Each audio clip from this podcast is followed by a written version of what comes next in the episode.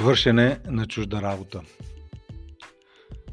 Вършенето на чужда работа е една от основните причини за това на хората в екипите им да не им стига времето, или поне така да казват.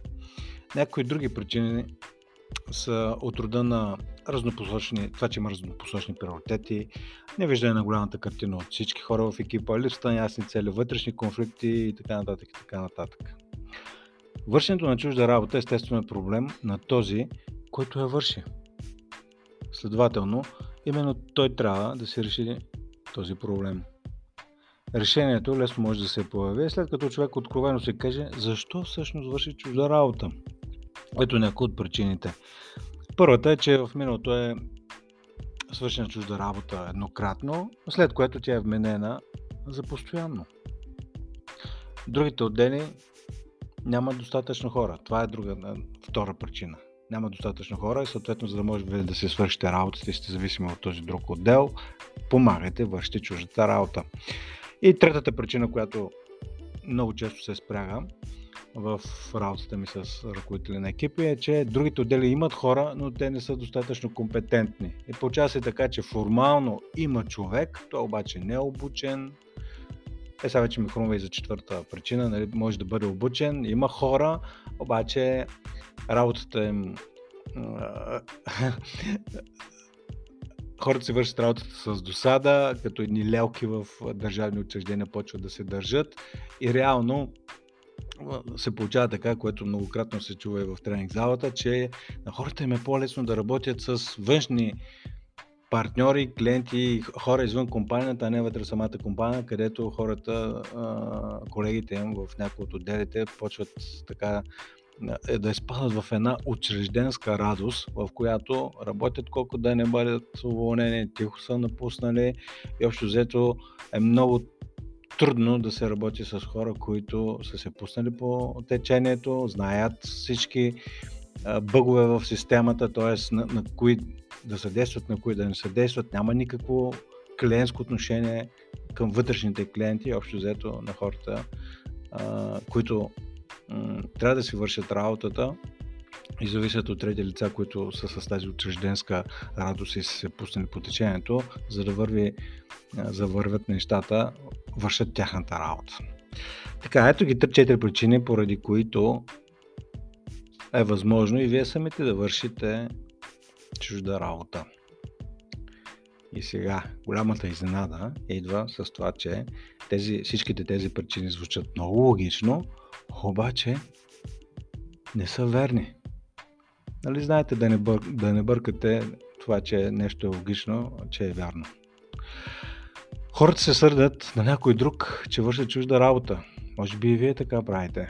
Но истината е, че следва да се сърдите само на себе си. Не е другия отдел, не са другите хора, които са в учрежденската радост, които са се пуснали по течението. Не е проблема в това, че на другите места няма достатъчно хора. Не. Не се сърдете на другите хора. Съдете се само на себе си. Това естествено не означава да се самообвинявате, а просто да ви... всичките тези причини, които преди малко изброих, а, нали, че една работа се върши еднократно, след това се вменява, че няма достатъчно хора, че те не са достатъчно компетентни или че не са достатъчно мотивирани. Това са външни, абсолютно невалидни причини. Истинските причини, скъпи слушатели, да вършите чужда работа са си във вас. Сега ще ви кажа 3-4 но ако се фокусирате върху това да работите върху тези вътрешни причини, тогава имате шанс да не вършите чужда работа и реално нещата да се случат по-добре в вашата организация. На първо място, една от истинските вътрешни причини за вършенето на чужда работа е, че хората имат страх да казват не. Имат страх да казват не. Поради много причини. Може това да е исторически, т.е. не може да се отказва на еди кой си, а, който нали, дава или вменява като задължение да се върши чужда работа. А, много са причините, за да направя епизода кратък, няма да се пускам прекалено много, но може да видите дали това е валид, валидна причина за вас, т.е. вашия вътрешен страх да казвате не. Втора причина е прекаленото желание за харесване от другите.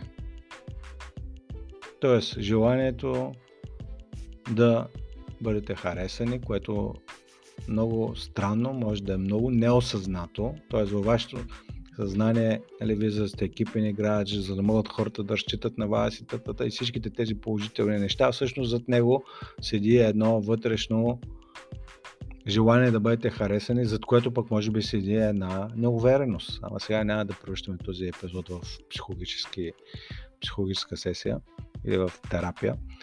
А, трета причина, поради която, и то вътрешна, поради която не, каз, не, не поставяте ясни граници, е това, че имате зависимост от чуждото одобрение.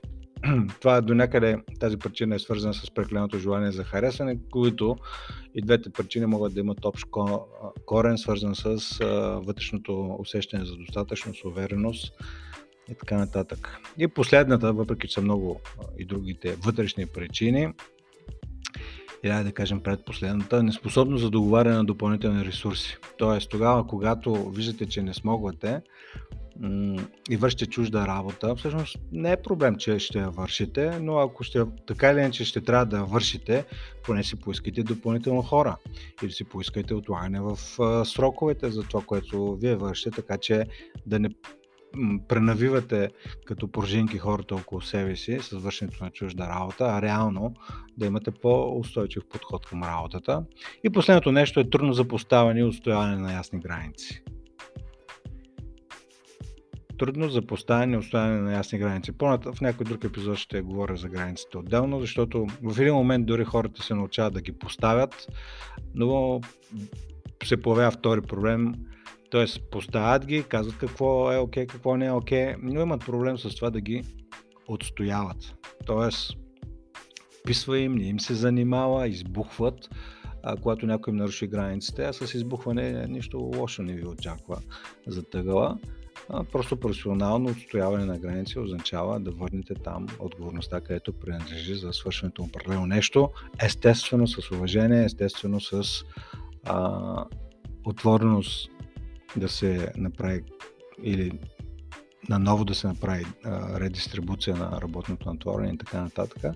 Така че, скъпи слушатели, завършвам сега този епизод с основното послание, че в началото на епизода ви споделих няколко причини за това да вършите чужда работа, които 100% от тях бяха външни, логични, но абсолютно неверни. Истинските причини да вършите чужда работа са някъде вътре във вас. Така че от всичките тези, които изборих, ще ги опиша така с малко по-айдре штрихи, а, не толкова подробно колкото ги изказвам, но с няколко булета ще ги сложа в описанието на епизода, така че вижте кои от тези причини са валидни за вас, може би и някои други и си поработете върху това да нормализирате вършенето на чужда работа. Значи то не може абсолютно да не помагате на хората около вас.